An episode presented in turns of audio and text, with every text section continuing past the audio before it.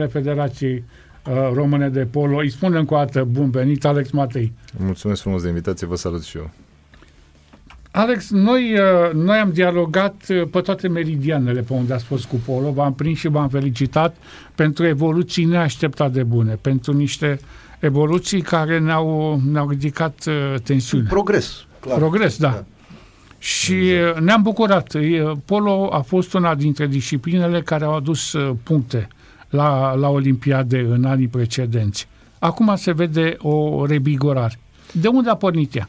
Păi, cred că prima oară când am vorbit noi a fost imediat după alegeri, m-ai sunat și mi-ai cerut un interviu, am discutat, am fost extrem de plin de speranță, extrem de plin de promisiuni și iată că acum pot să mă declar fericit și mândru de realizări, pentru că majoritatea promisiunilor pe care le-am făcut în emisiunile tale le-am și îndeplinit.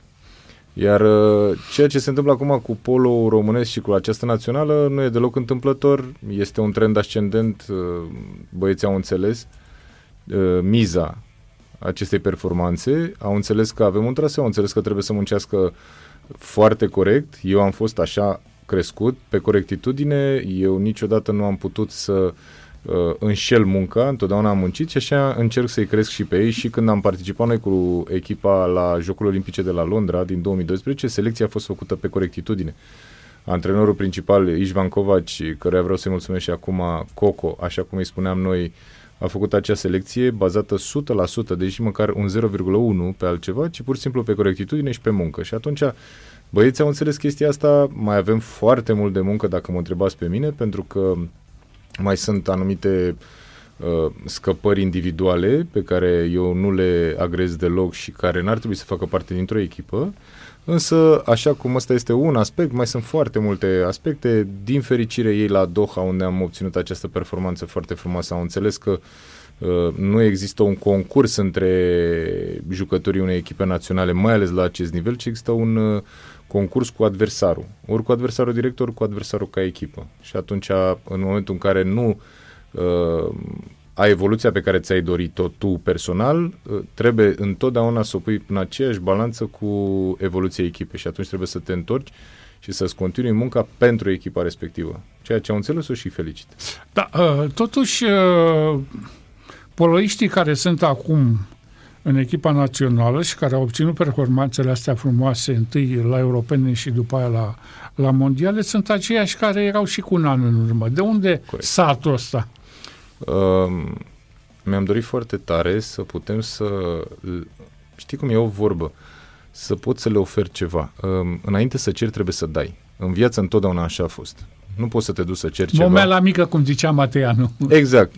Nu contează mică, mare, cum vrei tu, dar ideea e că trebuie să dai ceva înainte să ceri. Și atunci eu mi-am propus ca țel și obiectiv pentru această echipă națională să le dau tot ceea ce au nevoie. Și am construit încet, încet, am avut niște discuții cu ei acum 2 ani, acum un an și așa mai departe și întotdeauna am mai adăugat ceva în funcție de capacitatea financiară a Federației, care recunosc e în creștere, am reușit să găsim sponsori, nu ne-am plâns niciodată, nu m-ați văzut niciodată să mă plâng de bugete, am fost întrebat de o grămadă de oameni de presă ce părere ai în fiecare an, în 2022 în ianuarie, în 2023 în ianuarie, în 2024 în ianuarie, toată lumea m-a întrebat, dar ce părere ai de buget, dă-ne o declarație, dom'le, nu pot să vă dau nimic, eu nu m-am plâns, îmi mai întrebe treile, mă duc și caut. Nu e nicio problemă, îi găsesc, într-o lună, două îi găsesc, 100% îi găsesc, n-am cum să nu-i găsesc. Și atunci, revenind la ce m-ai întrebat, le-am oferit. Le-am oferit condiții de pregătire, le-am oferit timp împreună, le-am oferit nutriție, suplimente alimentare, pregătire fizică, așa cum a trebuit, psiholog. Îi mulțumesc Comitetul Olimpic Sportiv Român și doamnei psiholog de acolo pentru că a purtat niște discuții extraordinar de fructoase cu ei și au înțeles foarte multe lucruri. Preparator fizic, masor, analist video, deci stafful nostru care pe vremuri mergea în 2 antrenori și un masor maxim, acum deja ne-am obișnuit să mergem 2 antrenori, un masor, un analist video și un preparator și un doctor. Da? Deci deja suntem 5 în staff. Plus șeful de delegație 6. A fost acum situația mea, pentru că mi-am dorit să fiu alături de ei în așa fel încât să port aproape în fiecare zi, îți spun un secret, nu cred că a existat o zi la campionatul european sau la campionatul mondial, deci nu s-au legat niciodată 2 zile fără că eu să discut o dată cu ei. Fără ca toți să discutăm cu noi, împreună cu antrenori, împreună cu stafful tehnic, fiecare a avut o discuție, discuții libere. În momentul în care eu sunt între ei, și asta îmi place cel mai mult la ceea ce se întâmplă acum, în momentul în care sunt între ei, într-o deplasare, eu sunt colegul lor. Fost jucători de polo pe apă, nu vorbesc din cărți, nu vorbesc din experiențe auzite de la tine sau de la altcineva, ci trăite de mine. Și atunci dacă pot să le dau un sfat, măcar le dau un sfat, zic eu, care a trecut printr-o experiență. Deci un sfat aproape corect, să zicem. Și atunci, vorbind de la egal la egal cu ei, ok, ne întâlnim pe stradă, n-am nicio problemă, domnul președinte, așa cum mă întâlnesc cu toată lumea, ăsta e respectul pe care trebuie să-l ai. În primul rând trebuie 7 ani de acasă. Trebuie să te respecti pe tine, ca să fii respectat, asta am învățat-o de mic, da? Dar cu ei acolo, am intrat cu ei în apă, am făcut scheme împreună, ne-am sfătuit, ne-am gândit, fiecare și-a spus o părere. Ne-am încurajat când le-a fost mai greu. Gândește-te că după meciul cu Muntenegru toată lumea era efectiv distrusă. Varză. Distrusă, orați, pentru că acolo băieții noștri și-au dat seama care le sunt limitele. E foarte important să afli în viață care sunt limitele. Nu să visezi. Eu aș putea să fac, eu sunt cel mai tare. Nu se poate îl bat pe la, nu. Acolo și-au dat seama de limitele lor. Acolo au văzut că au ajuns la fundul sacului, să spun așa, la nivel de energie, la nivel de psihic, la nivel de tot. Și au jucat încă foarte bine. Am pierdut 12-9, am pierdut pe niște greșeli individuale din lipsă de experiență și din lipsă de meciuri la nivel mare. Mare, da. Asta a fost. Dar, deci nu pot să acuz pe nimeni, eu nu pot să spun că X sau Y a greșit, nu. Eu au ieșit băieții din apă, m-am dus la ei, i-am luat pe toți în brațe, unii dintre ei plângeau după meciul cu Muntenegru, să știi, pentru că eram conștienți că avem biletele pe masă. I-am luat în brațe și le-am mulțumit. Din postura de coleg și din postura de președinte. Le-am mulțumit foarte mult. Au făcut un meci, din punctul meu de vedere, lăsând la o parte greșelile tactice, un meci extraordinar. Deci n-am mai văzut de mult asemenea dedicare la un sport, la un sportiv. Da, că în general la echipe cam asta. După aia... Tu ai prevăzut, scuză-mă că tu ai prevăzut că s-ar putea întâmpla. Da, când am plecat, dacă vă ceți aminte, am plecat. Și mi-ai spus că e important să ocupăm locuri... Eu aveam niște informații și nu am vrut niciun moment să le împărtășesc cu nimeni, nici cu voi, îmi cer scuze pentru chestia asta, dar cred că face parte din strategia mea personală, pentru că am avut discuții cu Forul Mondial, cu World Aquatics, din timp. Știam că asta se poate întâmpla. Le-am spus băieților, băieți, avem de făcut pași mici. Campionatul european. Mergem la campionatul mondial, vedem, avem deja tragerea la sorți, știm care ne e traseul. Știam că în sferturile, indiferent cu cine picam, Serbia, SUA sau Muntenegru era aceeași nucătare, da? În meciul de sferturi. Bun. Știam că de acolo noi ne întâlneam cu Brazilia sau China. Noi ne așteptam la Brazilia. Surpriza a fost China.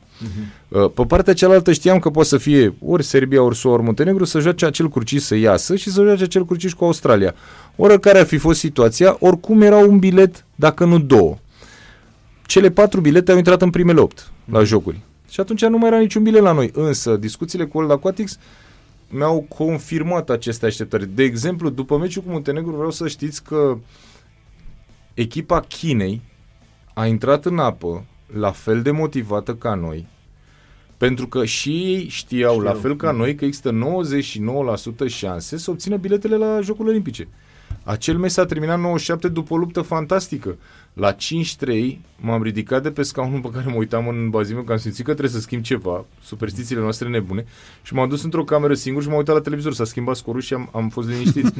Deci crede-mă, nu pot să explic, trebuie să schimb ceva la un moment dat. Și iarăși băieții au fost senzați, nu mai aveau de unde, nu mai aveau cum, nu mai aveau de... Acolo am câștigat pur și simplu pe dorință și pe mai multă experiență în fața Chinei, pentru că să fim serioși, China n-are experiența noastră internațională sub nicio formă, europene și ce mai jucăm noi și cupele campionilor, ce joacă băieții din țară și așa mai departe. Deci, acel meci a fost cu biletele pe masă, ne-am știut. Însă, de la acel meci am avut 3 zile în care eu am zis meciul cu SUA, vă rog frumos, vreau să ieșim cu fruntea sus, de când am ajuns la Doha, de când la europene, le-am spus vreau disciplină, vreau prestanță, vreau să vă uitați în oglindă, toată lumea la fel, toată lumea la același timp la masă, adică niște lucruri care pot părea la prima vedere comuniste, însă, nu sunt deloc așa. Toate chestiile astea adunate, împreună cu evoluția de joc, împreună cu respectarea tacticilor, împreună cu felul cum vorbești și cum te exprimi într-o declarație de presă, într-o discuție cu interlocutori străini de acolo, toate astea se adună și se formează un tot. E o disciplină până la urmă. Și se formează echipa României. Asta este echipa României. În momentul ăla am câștigat meciul cu China și am așteptat 3 zile, vă rog să mă credeți că a fost o corvoadă, nu știu dacă am dormit o oră în 3 zile și 3 nopți, n-am reușit să dorm, pentru că știam... Era tensiune. Știam, chestia asta era în aer, aveam confirmare de la mai multe personalități la World Aquatics, inclusiv președintele forului, însă nimic scris și toată lumea se ferea să facă acest anunț fără să aibă ceva scris. Da, lucru de altfel normal. De-aia nici eu n-am zis la presă, n-am zis cap. Până la urmă, sâmbătă dimineață, a venit momentul sâmbătă la presă, noi cât de repede poți să aduci echipa la bazin. Și am spus, noi oricum venim. Voi n-ați înțeles, România oricum este prestanță de la început până la sfârșit. Îmbrăcați tot la fel, noi oricum venim să vedem finala. Uh-huh. Asta să fie clar. În locul stabilit pentru sportivi, dar suntem acolo. Și bine, ok, aduim bazinul de încălzire, că și în momentul ăla mi-am dat seama că e 100%. Uh-huh. Am vorbit cu Mario Sici, am mai povestit asta, cred că am vorbit cu Mario Sici, capitanul echipei, l-am rugat să nu spună la nimeni, doar să-mi aduc echipa exact la ora 5 în bazinul de încălzire, după care a venit un reprezentantul de aquatic și le-a pus biletele în mână și a fost ceva magnific. Ce ușor pare acum. Da, nu. Chiar și meciurile alea de la europene din Croația, la un moment dat v-ați mai zis, dom'le, ați câștigat 13-8 cu Olanda, nu sunt atât de ușoare. Știi ce încărcătură emoțională și stres există în acele meciuri până chiar și, să zicem că undeva în ultimele 2 minute, când e scorul 13-8, deja te-ai mai liniștit, mai sunt 2 minute. Nu poate să dea 4-5 gol. Da, exact, dar vreau să spun că e extraordinar, deci să simți chestia aia, să-i vezi pe băieți cum joacă și stresul ăla să se poată desprinde, deci fiecare meci. Meciul cu Slovacia de la europene, gândește-te dacă noi făceam vreun dezastru în meciul cu Slovacia, l-am câștigat foarte greu, ăla a fost, cred că, cel mai prost meci al nostru pe anul ăsta, până acum, cred că ratam tot. Ratam traseul pentru mondiale, ratam tot. Deci nu mai eram acum acolo aici. A plecat. Nu mai eram acum aici. Da, voiam să întreb, lăsând la o parte lucrurile astea vizibile, de la brâu în sus, când se termină un meci de ăsta, cum arată poloiștii? Vorbesc acolo unde sunt trageri, sunt faulturi, sunt... Extraordinar de obosiți și cu o grămadă de urme. Uite, vreau să îți spun, sâmbătă dimineață, fiica mea, mâine împlinește 20 de ani, mulțumesc la fel, face polo pe apă, echipa națională și așa mai departe, la facultate, bravo, îi felicitări, însă discuția era așa. Sâmbătă dimineață s-a întors la un turneu de junioare de la Arad.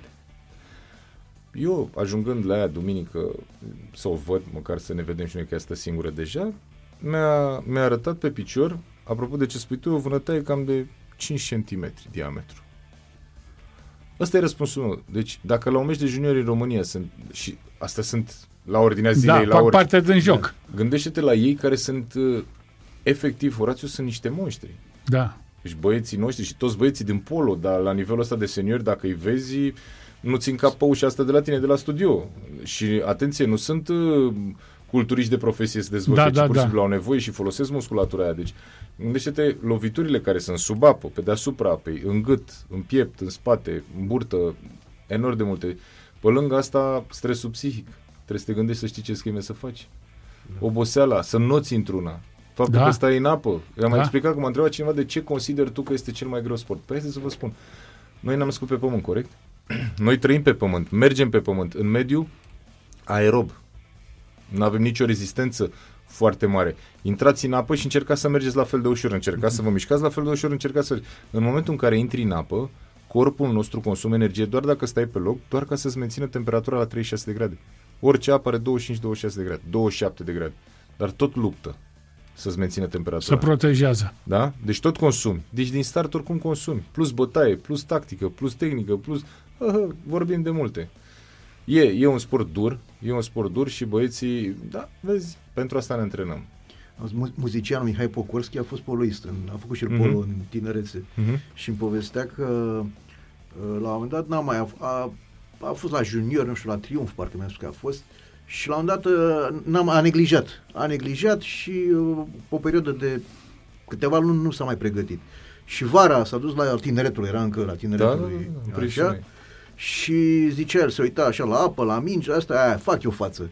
Și când s-a aruncat mingea pentru început, când vin amândoi, după ce a făcut să ajungă la minge, s-a dus, s-a tăiat. Ăla, din punctul meu de vedere, ce mi-ai pus acum, e cel mai ușor lucru. Da. Deci cel mai ușor lucru din polo este să pleci, să începi repriza, să nu îți pentru minge. Închipuieți dacă aia e cel mai ușor. E un sport foarte dur, dar uite că i-au înțeles și multe echipe sunt în fața noastră pentru lucruri simple, așa cum spunea și interlocutorul nostru dinainte, lucruri simple care țin de metode. De exemplu, ei au susținerea financiară să poată să aibă suplimente naturale exact atât cât îți dorești și ce îți dorești și așa mai departe, suplimente sportive. Da. Au tot timpul, nu 1, 2, 3 în staff, au 10, au 2 masori, au 2 psihologi, au metode de antrenament noi, știi, sunt foarte, foarte multe lucruri care cumulate fac diferența. Uite, și totuși noi am reușit să ne batem de la egal la egal, în ciuda scorului cu Italia, cu Ungaria, meciul cu Muntenegru chiar. Da. Nu? Dar cum s-a reușit? Uite, poate să fie, asta spuneam, și un exemplu pentru alte sporturi de la noi, unde predomină străinii. Cum ați reușit voi? Adică când te întreb, voi spun și de antrenori și de să crească pe lângă jucătorii străini. Bine, nu sunt așa de mulți ca la handbal, să crească jucători buni, care, uite, să faci față pe nivel. În România niciodată în polo și nici eu cât timp am fost și cât timp voi fi la federație, nu voi fi de acord cu un număr mare de străini în echipe. Și asta se vede și se reflectă exact în echipa națională. Noi întotdeauna am fost și în legea domnului Novak, așa zis alege, că nu se numește așa, da? Noi întotdeauna ne-am încadrat. În România nu ai voie decât maxim 3 străini. Din 15 înseamnă undeva la maxim 20%. Adică să apară în teren. Așa poți să ai în lot 20 de străini, dar exact nu, poți să ai în lot până la 5 străini. Deci până în lot. În lot poți să ai până la 5 străini, într-un meci oficial 3. Da, pentru că tu când pleci în cupele europene, tu poți să joci cu aia 5, cu toți deodată. Da. Că sunt jucători comunitari și așa mai departe. Am înțeles. Dar nu, la noi și asta se vede. Iartă-mă că-ți spun, dar nu, știi, forțăm un pic jucătorii români. Da.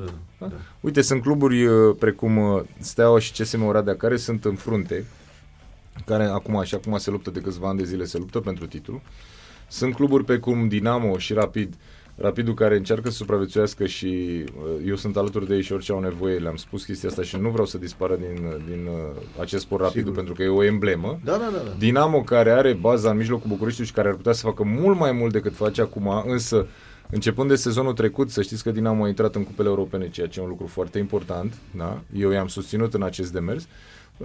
Și terminăm cu ce am început, CSM Oradea, care are niște sponsori foarte puternice, susținută de primăria municipiului Oradea, și fac un lucru foarte bun și au o școală de polo foarte bună. Și terminăm cu Steaua, care are probabil cea mai bună pepinieră de sportivi, se și vede în echipa națională. Acum sunt vreo 10 sportivi de la Steaua, cei care au făcut rezultatul ăsta, 2 de la Oradea, 2 de la Dinamo și încă 2 de afară, din Franța și care au provenit tot cumva de pe la Dinamo sau de la Steaua. Da. Și bine, cu ocazia asta aș vrea să le mulțumesc și celor de la Clubul Steaua pentru că au fost alături de federație de fiecare dată. Acum urmează în martie, 14-17 martie, vom avea turneu de calificare la Under 19 în Ghencea, cu țărtari, cu Olanda. Este al 5-lea turneu de calificare pe care îl organizăm în România în 2 ani. Foarte un lucru foarte important. Da, important. Cei de la Steaua, de la Clubul Sportiv al Armatei, au înțeles că avem nevoie de ei și le mulțumesc că ne-au sprijinit și îl vom organiza tot acolo, deci ne mișcăm. Din fostele centre care erau cândva centre importante ale polului românesc, mă refer aici în afară de ce ai spus tu, Timișoara, Arad, Cluj, că era voința, Cluj, Aradul.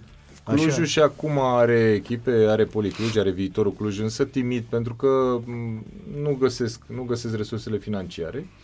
Aradul, la fel, știu că au deja și un bazin nou pe care încercau să-l exploateze mai mult, dar la fel încearcă să se...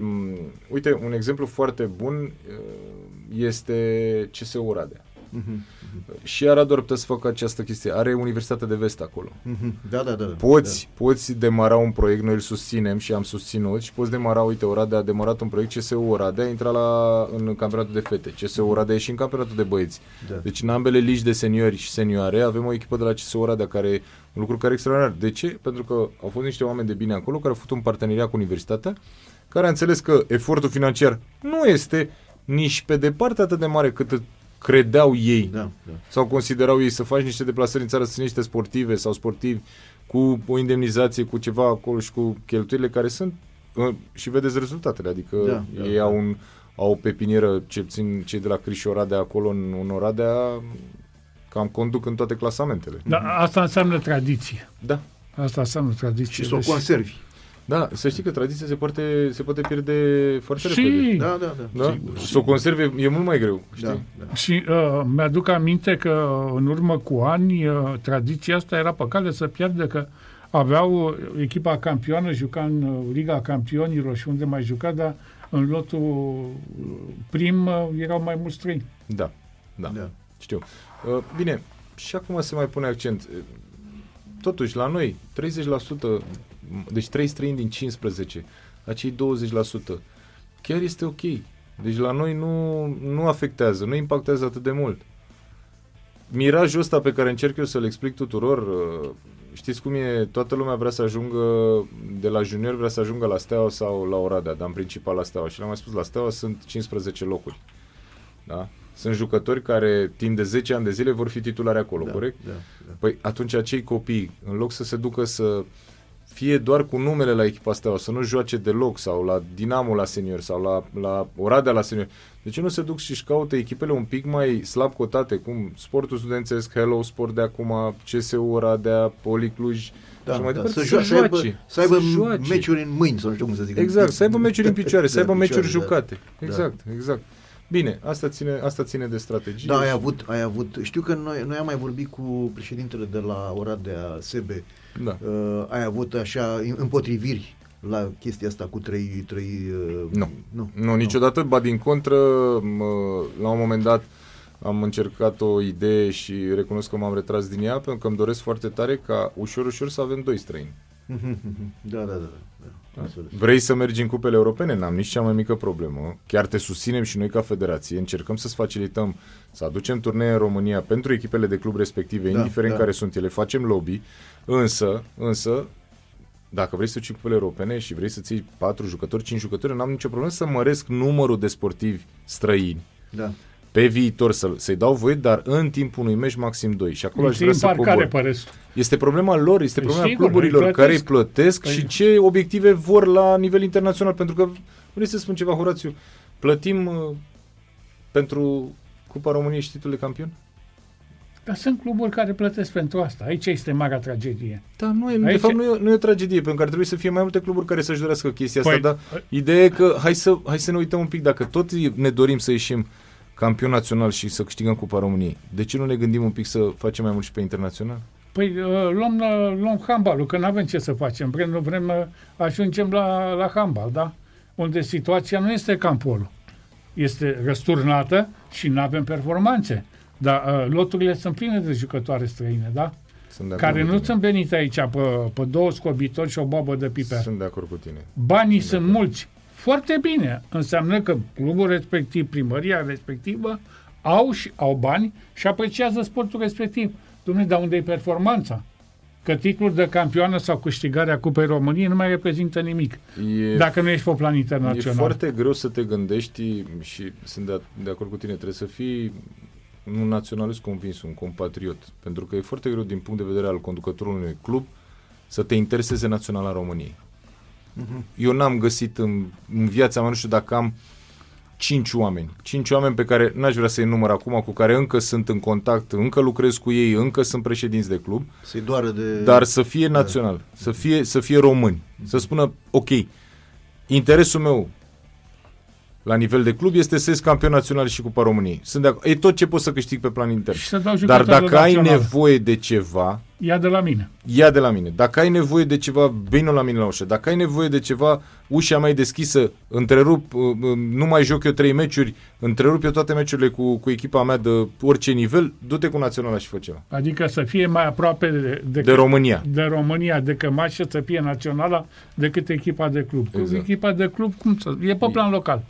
E greu. Aici este valabil ca la fotbal, de pildă, Dom'le, hai să joc pe plan internațional, să mă vadă cineva și poate mă ia, poate... Da, este.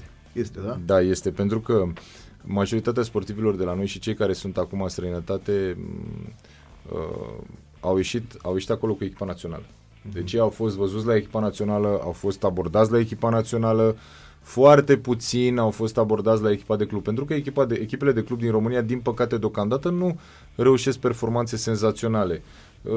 Doar cele două care merg mai departe în cupele europene, dar nu ai ce să vezi. Tu nu știi despre ele decât ca nume. Nu ai ce să vezi la un sportiv de echipă de club, însă ei când ies cu naționala se remarcă, e altceva. E altceva, sigur că e cu totul altceva. Însă, în România vreau să spun că s-au plătit și se plătesc niște salarii foarte atractive. Foarte atractive. În comparație cu salariile de pe plan european. Adică și mai tare. Avem și, într-un fel, vreau să spun că mă bucură acest lucru, pentru că reușim să-i ținem în România pe sportivii cei mai buni care alcătuiesc lotul național și să-i avem sub control și să pot să-i pregătesc când vreau eu, cum vreau eu, cât mai mult împreună, în așa fel încât, să spun, dacă unul joacă în Franța, unul în Germania acum, mai joacă unul în Italia și unul în Croația, o să am patru, care probabil o să fie dintre cei mai buni, pe care eu nu o să-i am la antrenament decât cu o săptămână, două înainte de campionat. Da. Nu mai omogenitate. Pentru că eu nu pot să-i cer dacă scheme, ei au... Ceva. Exact. Dacă ei au competiții naționale care nu interferează cu acestea europene, dă seama că n-am cum să-i chem. Și ei să duc pe plan extern, tocmai pentru că sunt buni și ridică clubul respectiv. Exact. Club care în niciun caz nu o să-i dea drumul exact. Să vină la național. Exact. Pe când dacă sunt pe plan intern, m-am dus, am bătut la ușă la Steaua, la Dinamo și la Oradea și le-am spus, domnilor, am nevoie de sportivi ăștia, vedeți că închidem campionatul, ei oricum se antrenează, ce faceți voi e problema voastră, în tactic nu se bagă federația niciodată, însă am nevoie de ei ca și grup, eu vreau să-i am la antrenament două săptămâni, băieții ăștia pleacă de la voi.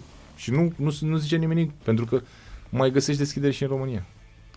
Da, vreau să întreb vis-a-vis de, hai să spun eu un cuvânt greu, duritate, dar nu e departe de adevăr, aceste discipline sportive.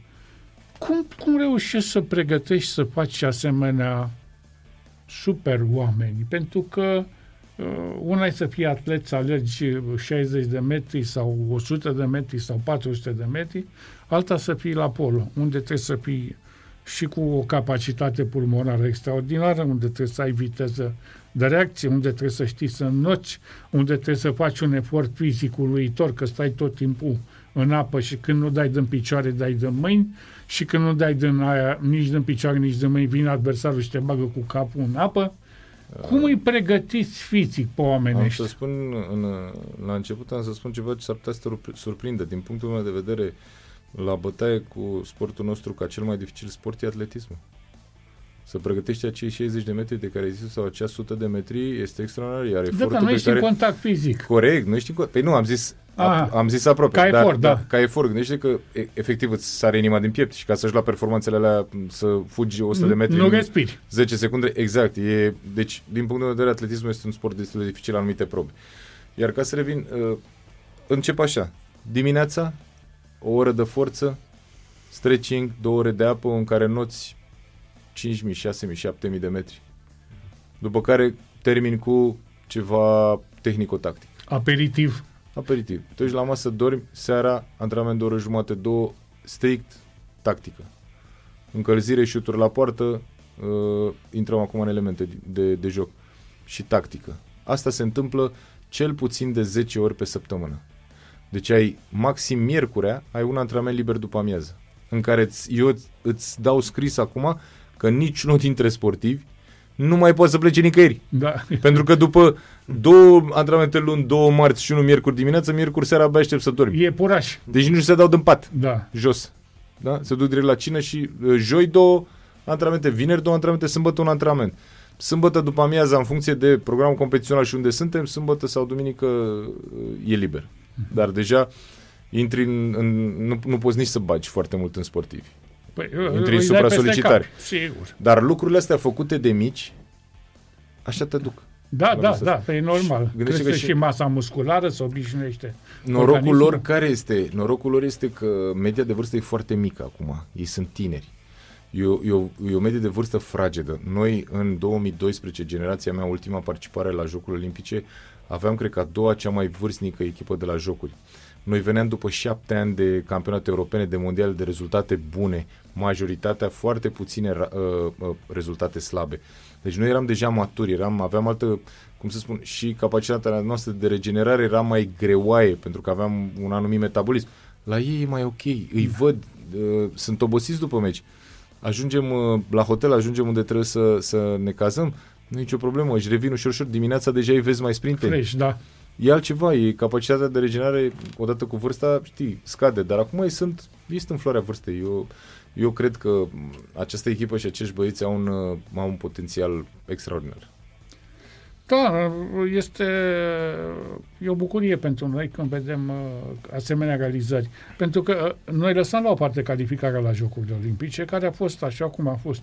Dar v-ați făcut singur calificarea asta posibilă. Asta încerc și eu să spun tuturor și nimeni nu... Știi cum? L-am auzit și pe domnul Mitică de mai devreme spunând că, da, ok, s-a retras Africa de Sud.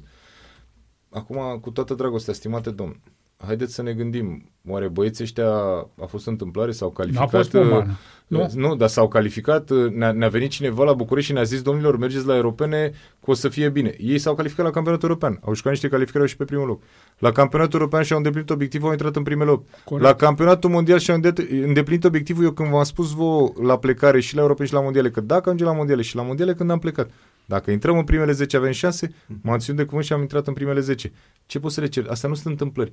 Faptul că Africa de Sud s-a retras n-a fost o întâmplare. Africa de Sud a fost, a fost un concurs de împrejurări și decizia World Aquatics, forul internațional, și decizia Africii de Sud. Pentru că una e să mergi la o ediție a Jocurilor Olimpice, competiția supremă, și să pierzi cu 20-30 de goluri toate meciurile. Doamne ferește, sunt de acord. Și România poate să se afle în situația cu una, două echipe. Dar niciodată nu o să mergi la 30 de goluri cum merge Africa de Sud. Odată. A doua. Ce a făcut România până acum, de 2 ani jumate? Campionat mondial, primul în istorie. Cupă mondială, prima în România. 5 turnee internaționale de calificare organizate în România. Păi stați un pic. Am arătat că suntem disponibili, am arătat că vrem să ajutăm polul internațional. Dorință, știți câți organizatori sunt în lume acum? Îi numeri pe degetele de la 2 mâini, maxim, în lume. Pentru că se ferește toată lumea, pentru că sunt cheltuieli imense. Îi mulțumesc statului român, prin Ministerul Sportului, fost acum ANS, că ne-a sprijinit și ne-a susținut și pentru campionatul mondial și de fiecare dată. Și acum, pentru turnul ăsta de calificare, ANS-ul ne-a oferit un buget. Noi îl folosim, deci... cum să spun, ne-am arătat disponibil. Nu e ușor, sunt cheltuieli foarte mari și cu bazinul și cu logistica și cu autocarele, toate trebuie să le plătești tu când organizezi ceva. Da. Da? Deci, cum să spun, am toate astea adunate, plus evoluția băieților noștri, care pe primul loc, adică am avut atitudine din momentul 1. Nu tu reproșuri la arbitri, nu tu de lăsarea asta în meci, gata, ne conduc aia cu 6-1, nu mai contează. Nu, am luptat, am stat cu ei în meci, ok, ne-au bătut, ultima repriză. La meciul cu Ungaria am stat lângă președintele Federației Maghiare, fost sportiv împotriva căruia am jucat, e cu un an mai mic ca mine. Da? Am stabilit de comun acord, i-a plăcut foarte mult fața României, ca începând de la campionatul mondial de la Doha și care a culminat și cu aceste calificări, să renodăm relațiile pe care le-am avut, adică să avem turnee, pregătiri comune, sparring-uri cu ei, deci toate astea se leagă. Am avut niște invitații acum din Serbia, pentru pregătirea pentru Jocurile Olimpice. Australia vrea să vină la noi la fel, pentru că au un turneu în Europa și o să vină să stea mai mult în Europa, având în vedere că jocurile se joacă la Paris. Deci lucrurile își revin și de-aia spun, toate lucrurile astea adunate au determinat World Aquatics să spună, oameni buni, ok, gata, am înțeles, ați jucat, ați câștigat locul 15 la un gol cu Kazakhstanul. Toate lucrurile astea se văd, toate chestiile astea se adună și la un moment dat formează ceva care, bine, puteau să ia decizia la fel de simplu, să da, domnule, noi mergem. Dar mai întreb și eu, vorba între noi, Africa de Sud a avut turneu de calificare? Nu. S-a dus direct. E chestie de regiune, de zonă. Ei nu vor să ia niciodată cu Egipt. Da, am înțeles, Alex, că nici nu e prima oară când se întâmplă chestia asta. Da, nu este prima oară. Pentru că de fiecare dată ai avut aceeași problemă. Nici nu vor să iasă. Noi, de exemplu, ne-am dorit, da? Noi am vrut. Da. Da? Noi am vrut și am demonstrat că vrem și prin faptul că am organizat, da? A fost ok. Da. Asta zic. Da. Dom'le, am avut o discuție săptămâna trecută cu arbitru internațional Alexandrescu și eu i-am spus atunci, dom'le, s-a făcut și dreptate din acest punct de vedere că merge totuși o echipă bună, mai bună decât Africa de Sud, adică știi că astea se întâmplă, asta știu că e o chestie olimpică, că toată lumea trebuie să aibă, fiecare regiune, fiecare zonă de pe continent trebuie să aibă cât o reprezentantă, dar având în vedere ce greu se ajunge astăzi la un turneu final și stai să te întrebi, bă nene, dar cu ce sunt eu mai slab decât ăla? Că ăla e din Africa sau din Asia? Știi? Eu întotdeauna am spus-o și o să o spun mereu. Trăiesc și respir, am mai multe, îmi place să glumesc câteodată, am cred că am mai multe zile în polo ăsta decât am lângă familia mea. Da, și da. Nici nu știu dacă e glumă. Da. Da. Mie îmi place să zic sub formă de glumă, da, ca să nu, da, să nu stau vreodată să mă gândesc dacă e realitate. Da. Și stau și mă uit cât timp o să fiu aici, eu întotdeauna o să le iau apărarea băieților și sportivilor. Pentru că tuturor, de la cel mai mic la cel mai mare. Da. Pentru că, așa cum v-am zis, nu a venit cineva și le-a pus, băi, știți ceva, ne-am gândit să mergeți voi. Mhm. N-a fost așa. Da. A fost o muncă. Un drept câștigat. Exact. Și meritat, să știi. Da. Apropo de asta vreau să o pun mai devreme, că acum mă întorc că deci spuneai, deși de fata ta că a avut vânătăi și de sportivii care la meciul ăsta de polo, există și la polo acum un arbitraj ăsta video? Da, există. Există, da? Acum la Doha chiar l-au perfecționat. Adică stai sub apă să vezi... Da, au pus camere subacvatice și s-a văzut foarte, foarte clar. De exemplu, a fost un meci destul de dur SUA-Serbia. Capitanul americanilor l-a băgat la fund pe un sârb și a dat-o cu pumnul în cap. Da, exact, s-a văzut foarte clar pe reluare. Pe sub apă. După care l-a mai ținut vreo 2-3 secunde sub apă până i-a smuls casca de pe cap. După ce i-a dat un pumn direct în cap. A fost eliminat direct, cartonaj roșu, 4 minute omul minus SUA și penalti direct. Deci a fost maximul ce se putea da la faza. Da. Dar într-adevăr au evoluat foarte mult toate sistemele astea și VAR-ul, se verifică și golurile, dacă au fost, n-au fost, linia porții. Da.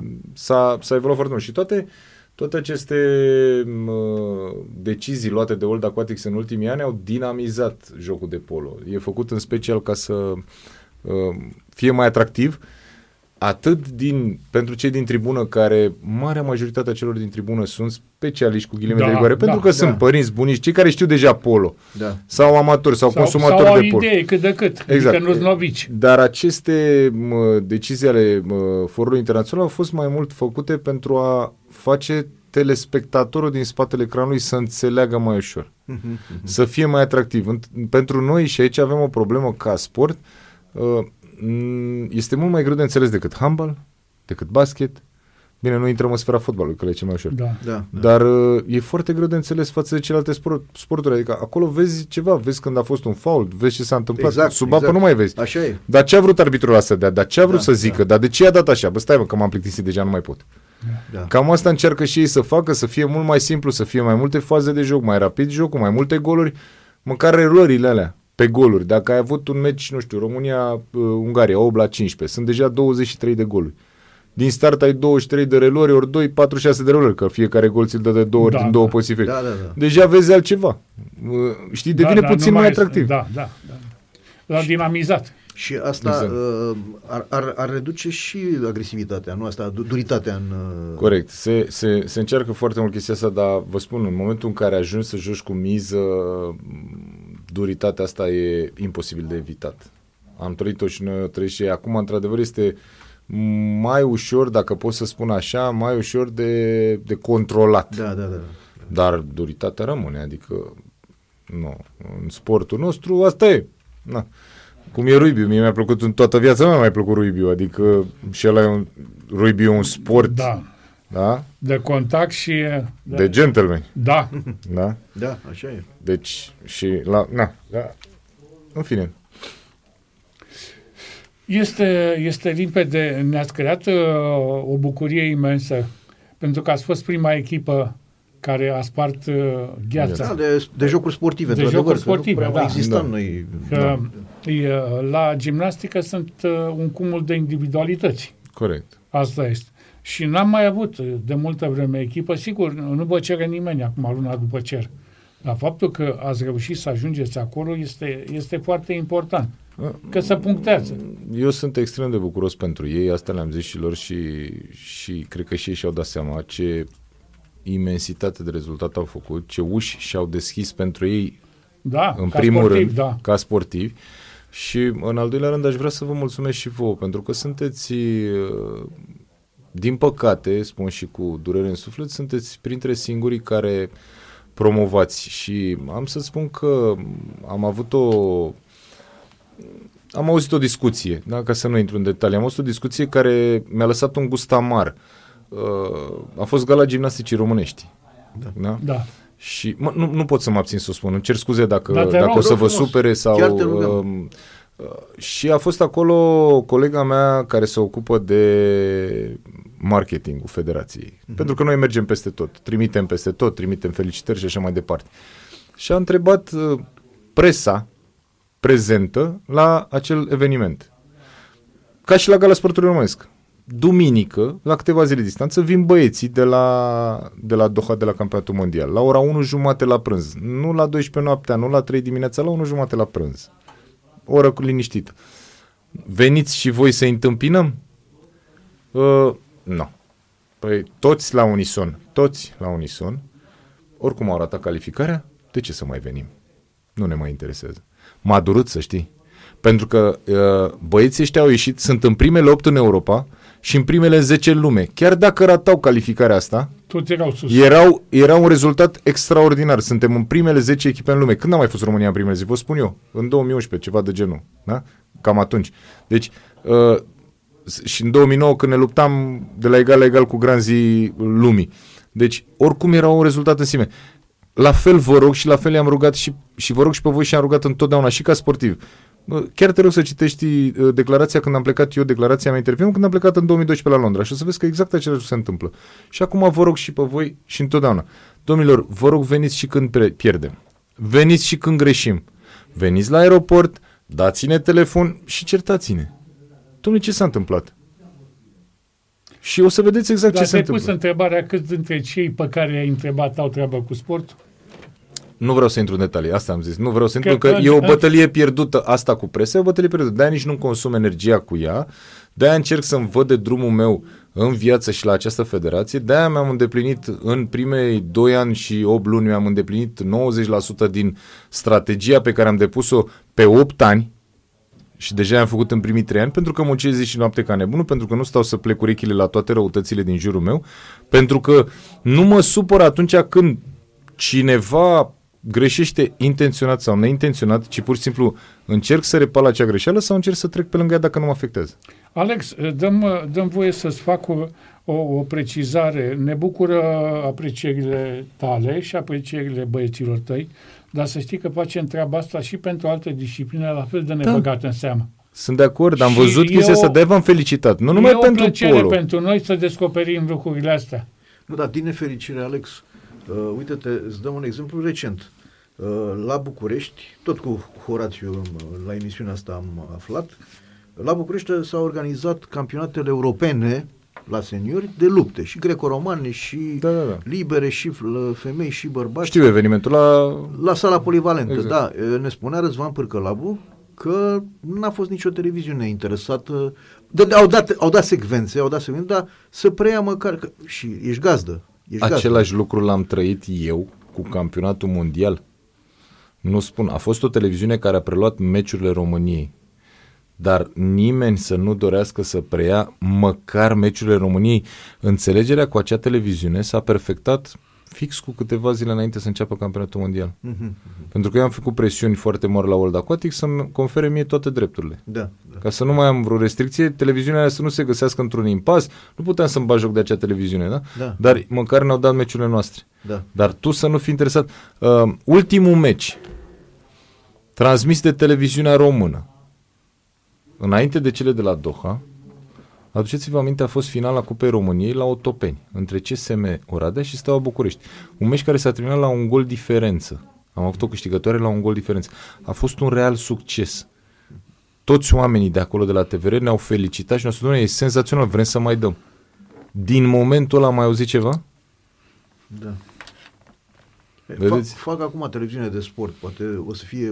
Am avut discuții pe tema asta, da. Suntem deschiși, sper, pentru că sunt perfect de acord cu voi. Sunt foarte multe detalii de pus la punct. Nu o să dăm meciuri între CSM Oradea și Sportul Studențesc, meci de 20-30. Da. Nu o să le dăm palea, se plictește și spectatorul și ocupăm spațiul degeaba. Da. Însă în fiecare etapă există un derby.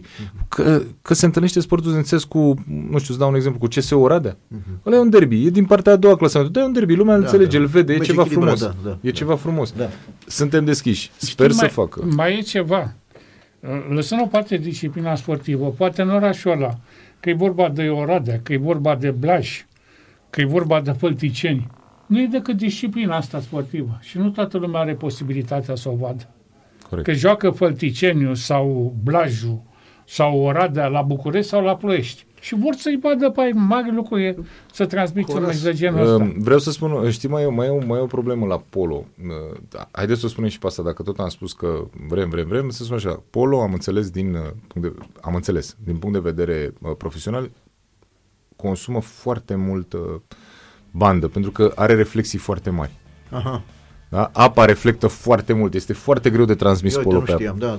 Și atunci îți consumă foarte multă bandă, îți trebuie camere mult mai performante, care specializate, mult mai performante și așa mai departe și oameni. Și se reflectă, indiferent că este la lumina reflectoare, nu mai vorbesc dacă e soare afară, deci dacă e soare afară deja devine haotic, nu se mai vede bine, se pixelează imaginea.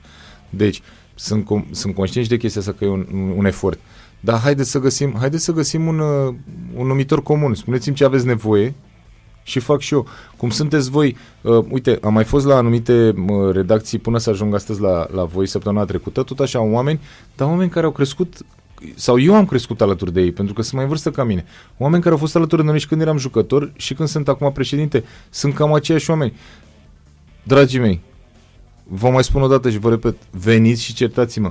Certați-ne, certați băieții, certați echipa dacă sunt rezultate care vouă nu vă plac sau nu vă convin, pentru că pe mine eu pot să vă dau explicațiile respective sau poate n-am nicio explicație să vă dau și o să vă spun îmi cer scuze, este greșeala noastră, așa cum am spus de Naționala de Fete, da? Pentru că mi-am asumat răspunderea, însă faptul că veniți acolo, ne vedem. Da. Băieții ăștia se văd, da, părinții văd, bunicii văd, copiii văd, mami, uite-l pe idolul meu, a ajuns acolo, vreau și eu ca el. Da. Știe că poate să ajungă și el într-un ziar, într-o televiziune. Exact cum ai spus, omul ăla din Fălticeni are un copil, corect? Are un copil. Care e cea mai mare mândrie? Să-ți vezi copilul într-un ziar, Asta o consideră... Păi, o mândrie. Da, în copilăria mea, Horas, da, te rog. Scuză-mă că... dădeau derby, atunci era Dinamo cu Rapid, dominau polul. Așa am văzut și eu pe Cornel Rusu, pe Viorel Rus, pe Liviu Răducanu, așa am aflat și eu de acei jucători. Bine, citeam și în presă, dar așa am văzut, am dat niște nume la întâmplat. Slăvei, frații Slăvei, Olac, Șervan, așa că eu eram rapidist. Așa și așa se dădeau, deci cu toate aceste inconveniente care spuneai tu de la reflexia apei și da, deci se dădeau. Spus, a fost un post, cred că pot să zic acum. Sigur că da, nicio problemă. Cred că a fost la un moment dat pe vremuri când erau la început Prima TV. Doamne, și a fost Digiu atâția ani de zile. Acum dacă nu obții, aud aceeași poveste. Dacă nu ajungi la 0,708 rating, măcar să devină interesant. Doamne, dar cum vrei să... știți cum am preluat și o federație când am ajuns președinte împreună cu echipa mea, cu care sunt foarte mândru de toți băieții din echipa de conducere a federației. Doamne, cum credeți că se poate? Dacă voi nu mă dați eu cum, mă nasc acum direct? Ce să fac? Să ies campion mondial? Da. Dacă ești campion mondial, mă dați? Păi te dăm. Păi ajutați-mă să ies campion mondial. Ca și în federație, așteptați un pic, aveți un pic de timp. După 3 luni, după 6 luni primeam certuri și telefoane. Dom'le, dar faci ceva la federație? Bă, oameni buni, au trecut 6 luni. Da. De-abia acum, uite, ne întâlnim noi după 3 ani de zile și vorbim despre o performanță foarte bună. Dar au trecut 3 ani de zile. Zi lumină. Da. Ce e îmbucurător că acum, după calificarea asta, am văzut că chiar ai fost băgat în seamă. Așa, ai apărut pe la, prin diverse locuri. Încă o dată, și credeți-mă că i-am îndemnat pe copiii din națională, pentru că pentru mine sunt niște, unii dintre ei sunt colegi de vârstă cu mine, dar majoritatea sunt copii. Și am îndemnat să meargă și vor merge peste tot. O să vedeți din ce în ce mai mult la emisiuni, pentru că e performanța lor. Eu am mai fost odată în postura asta, în 2012, când am mers la Jocurile Olimpice. Eu nu alerg. Dacă eu sunt prezent la emisiune, la voi o fac din respect pentru voi, în primul rând. Mulțumim. Și în al doilea rând o fac pentru promovarea polului românesc. Eu nu o fac pentru mine, eu nu am nimic de câștigat. Da? Eu am muncit și muncesc la Federație și gata, încetăm cu eu ăsta, că mie nu-mi place să vorbesc despre eu mai niciodată. Muncesc de 2 ani și 8 luni zi lumină, adică plec dimineața de acasă și mă întorc noaptea.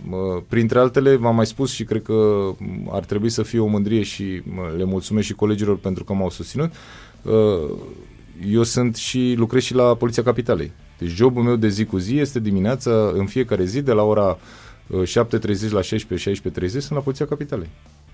De ani de zile, de 3 ani de zile. După care se termină programul meu la 4-4 jumate, am ajuns la Federație, traversez strada, practic e una lângă alta, și stau la Federație, se face 7, se face 8, se face 9. Când vine perioada de contracte, de cereri de finanțare de la sfârșitul anului, nu mai contează, se face 11-12-1 noaptea și tot așa, ajung acasă, soția doarme, fetița doarme, asta e. Da. Sacrificii. Mă mulțumesc oricum pentru că m-au înțeles și mai ales familia a fost alături de mine, dar și colegii mei de la Poliția Capitalei, împreună cu conducerea poliției, le mulțumesc foarte mult. Alex, că m-au sprijinit. Când erați voi în glorie și polul românesc se ducea regulat la competiții importante, okay, cam câți aveam poloi și cum stăm acum? Așa, bun, o comparație. Cea mai simplă și realistă. 2021 noiembrie, am fost... alegerile. În 28 mai 2021 au fost alegerile, da? De la 1 iunie să zicem că am venit. Da. 2 iunie deja era prima zi lucrătoare. Bun. Spre finalul anului 2021 am fost solicitați de către Ministerul Sportului să le dăm situația sportivilor legitimați. Și așa pot să spun, 100% care a fost numărul, 756. Da? În 2023, anul trecut pe final, am avut aceea solicitare de la... Am și digitalizat sistemul, pentru noi a fost mai ușor. Eu am făcut niște recomandări, sunt foarte puține federații care au digitalizat sistemul, care au digitalizat legitimările, nu mai merge la noi cu carnete. Da. Gata. Când ajungi la o competiție, mă cheamă Popescu, am poza, te-am văzut, arbitrul te verifică, mulțumesc, am uitat carnetul acasă, nu mai joc, nu mai, la revedere. Deci din punctul ăla. Și atunci ne-au solicitat același lucru. Vreau să spun că avem 1500 și... Dublu. În 2 ani. Tare. Pentru că în 2022, în 2021 în toamnă, am purtat discuții cu toate cluburile și împreună cu Biroul Federal și Conducerea Federației Române de Polo, cei 9 membri din care fac și eu parte, am luat niște decizii, de exemplu, pentru promovarea tinerilor. Erau echipe foarte mari, Triumf, Dinamo, Steaua, care aveau nu 20 de sportivi, atâta e maximul pe care poți să-l înscrii la o echipă. Aveau 40, aveau 50 la aceeași categorie de vârstă. Dom'le, ce facem cu copilașii ăștia? Că ăștia se pierd. Așa? Da, le-am dat voie să intre cu Triumf A, Triumf B, Dinamo A, Dinamo B, Steaua A, Steaua B, pentru că pe legea sportului ne obligă pe plan național. Pe plan național, un CIS, certificat de identitate sportivă, un club, o echipă. Da, punct. Da. Punct. Legea e lege, nu intri în ea. Pe plan local, adică pe zonele de calificare, ei poate să joace alea 10 meciuri pe care le joacă. Cine știe, poate din Dinamo B, îți dau un exemplu acum, îmi sar 2, care sunt mai buni decât ultimii 2 de la Dinamo A. Și la turneul final, tu te duci doar cu aia 20, care ți alegi dintre cei legitimați. Dar face ca 2 și urcă 2. Exact. Și care e câștigul meu? Că la echipa națională s-ar putea să-mi iasă 1-2 în plus. Sigur. Și acum îmi pun foarte mari speranțe și nu vă ascund, de exemplu, și să urcăm încet, pentru că la fete e foarte greu. Avem o pepinieră foarte mică, avem o tradiție de maxim 10 ani în polo. Am reușit acea surpriză tot prin faptul că am organizat în România. Vezi ce mult înseamnă să organizezi un turn de calificare în România? Da. Lumea te vede, publicul te încurajează, te împinge la spate. Am câștigat cu Slovacia la un gol și ne-am calificat pentru prima dată în istorie la un campionat european cu senioarele, în 2022. Da. Deci, la fete merge mai greu, însă, dar suntem pe drumul cel bun.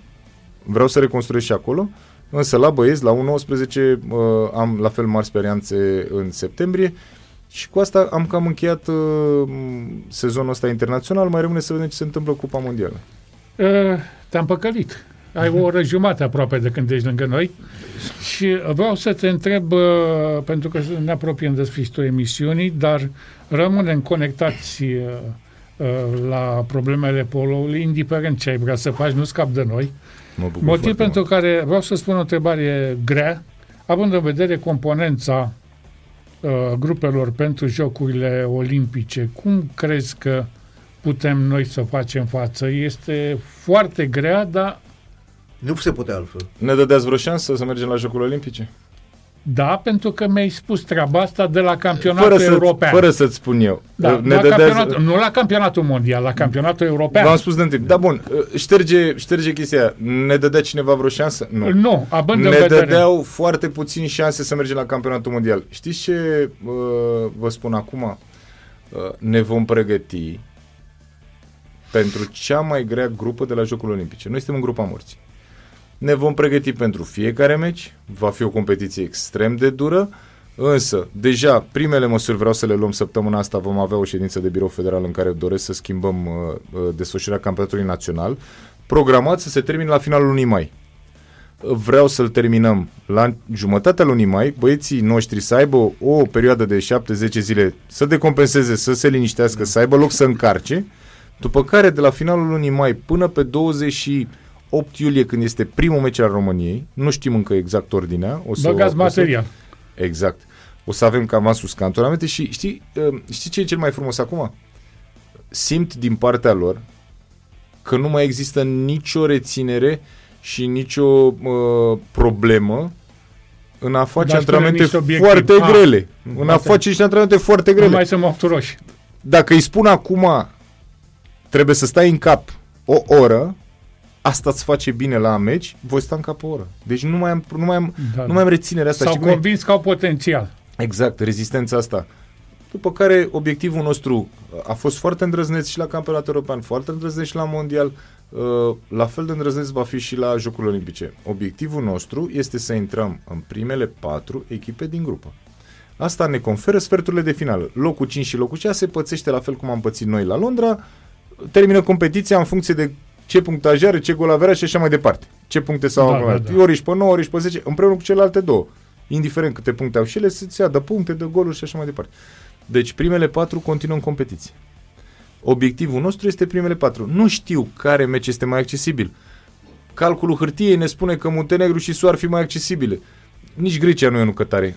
Uitați-vă la Los Angeles și am făcut că i-am pierdut-o așa pe niște greșeli individuale în finala Cupei Mondiale. Da, acum sunteți la Paris, nu mai aveți voie să greșiți. Învățăm. Horați, învățăm, pentru că și ei sunt tineri și învață, au simțit gustul. Eu asta am vrut. Să simtă și ei gustul, să simtă și ei, să vadă exact ce înseamnă. Dom'le, gata, acum am simțit, parcă mi-e poftă, mai vreau. Știi? Nu mai vreau să tremur, vreau să mă duc. Să mai joc acum cu cine? Cu Turcia, cu Slovacia, cu tot respectul pentru țările astea, că sunt dezvoltare, deci nu le denigrăm, Doamne ferește. Dar să joc cu ele, pe parcă îmi doresc un meci cu Muntenegru, să trag acolo, să văd exact, un meci cu Italia, băi, italienii au ratat 5 din 7 penalturi cu noi. Da. Despre ce vorbim? Deci 5 penalturi, Marius a fost imperial în poarta atunci, deci nu mai știu unde să mai tragă. Deci, asta își doresc și ei. Ungurii mai sunt buni? Da. Sunt foarte buni. Și au păstrat tradiția. Exact.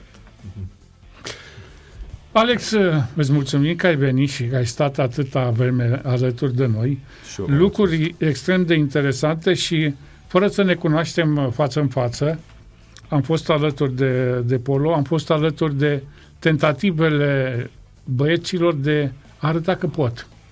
Și, repet, am fost alături de tine în dialoguri telefonice. Ai fost un pic surprins prima oară când am vorbit, că îți vorbesc atât de deschis, că federația are atâta deschidere. Te-am vârfit de bine. Da, noi ăștia suntem. Nu, mai avem și oameni care mai răși la fotbal. Auzi, nu aș vrea să discut. Există sport și există fotbal, din punctul meu de vedere. Da. Dacă vrei să o luăm așa. Și hai să nu dăm foc pădurii pentru vreascuri. Eu întotdeauna am fost. Da, pentru că pădurea înseamnă că marea majoritate a oamenilor de sport sunt bine intenționați. Haideți să-i considerăm pe toți bine intenționați, pentru că singur o să se dea afară. Singur o să se... Bine că ești în poliție, că erai bun de ziarist, le întorci. Auzi, sunt semne bune, în afară de polo, uite și la volei. Sunt semne bune și acolo. Adică sunt niște federații care ați putea fi niște locomotive. O performanță extraordinară. I-am felicitat pe băieți, l-am felicitat. Știi care e gluma Ministerului? Ambii suntem la etajul 5. Unii într-un colț, alții în celălalt colț. Da. Acum cred că o să încerce foarte multe federații să vină la etajul 5. Cred că e la norocos. Da. Știi, în ANS acolo, știi? Auzi, era unde? Deasupra gazetei. Noi eram la 4. Noi am fost la 4, da. La 5, da. La 5 era pe vremuri. Era volei și volei. No, acum suntem canotajul, polo, sanie bob, și acolo au avut rezultate. Și la sanie bob au avut rezultate. Ți-am spus, deci o să fie o bătaie pe etajul ăsta 5. Făcea Păcioianu, e antrenorul federal de la bob și sanie. Că am fost după ei până Lituania, Letonia, până Finlanda, până Austria, până unde îi prinde, acolo le dăm telefon. Și ne mulțumesc, sunt încântați că îi bagă cineva în seamă în perioada în care în țară e, cum să zic, iarbă verde în loc de pârtie, și au avut și rezultate. Da. Oamenii mulțumesc. Țin minte că eram într-o noapte, ne-am întâlnit pe coridor cu doamna președinte de la ei și... Sorina Țicu. Exact, și trăgeam amândoi, pentru că nu mai avea cine de o bob, da, să-l băgăm în birou. Dom'le, poate în Ilian n-ai cineva de pe coridor. N-avea cine, că totuși ANS-ul l-ai păzit, da. Doamnă, haideți să-l băgăm înăuntru în cameră la dumneavoastră, să-l închidem cu cheia, rămânem, Doamne iartă-mă, fără asta. Cine știe, vrea să fac o curățenie. Deci, doi președinți de federație la 9 seara trăgeau de un bob să-l bage într-o cameră, să-l închide, știi?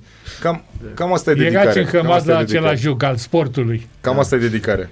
Stimați ascultători, a fost vreme de 90 de minute. Președintele Federației Române de Polo, Alex Matei, cu întâmplări din lumea polului, cu gânduri pentru Jocurile Olimpice și în același timp un interlocutor extrem de plăcut. Îți mulțumim, Alex. Și eu vă mulțumesc. Vă dorim tuturor mult succes în continuare și să știți că aici la Radio Sport Total FM și la emisiunea noastră Trafic Sport aveți niște prieteni. Vă mulțumim frumos. Felicitări pentru ce ați făcut. Vă mulțumim, sănătate. Felicitări și succes.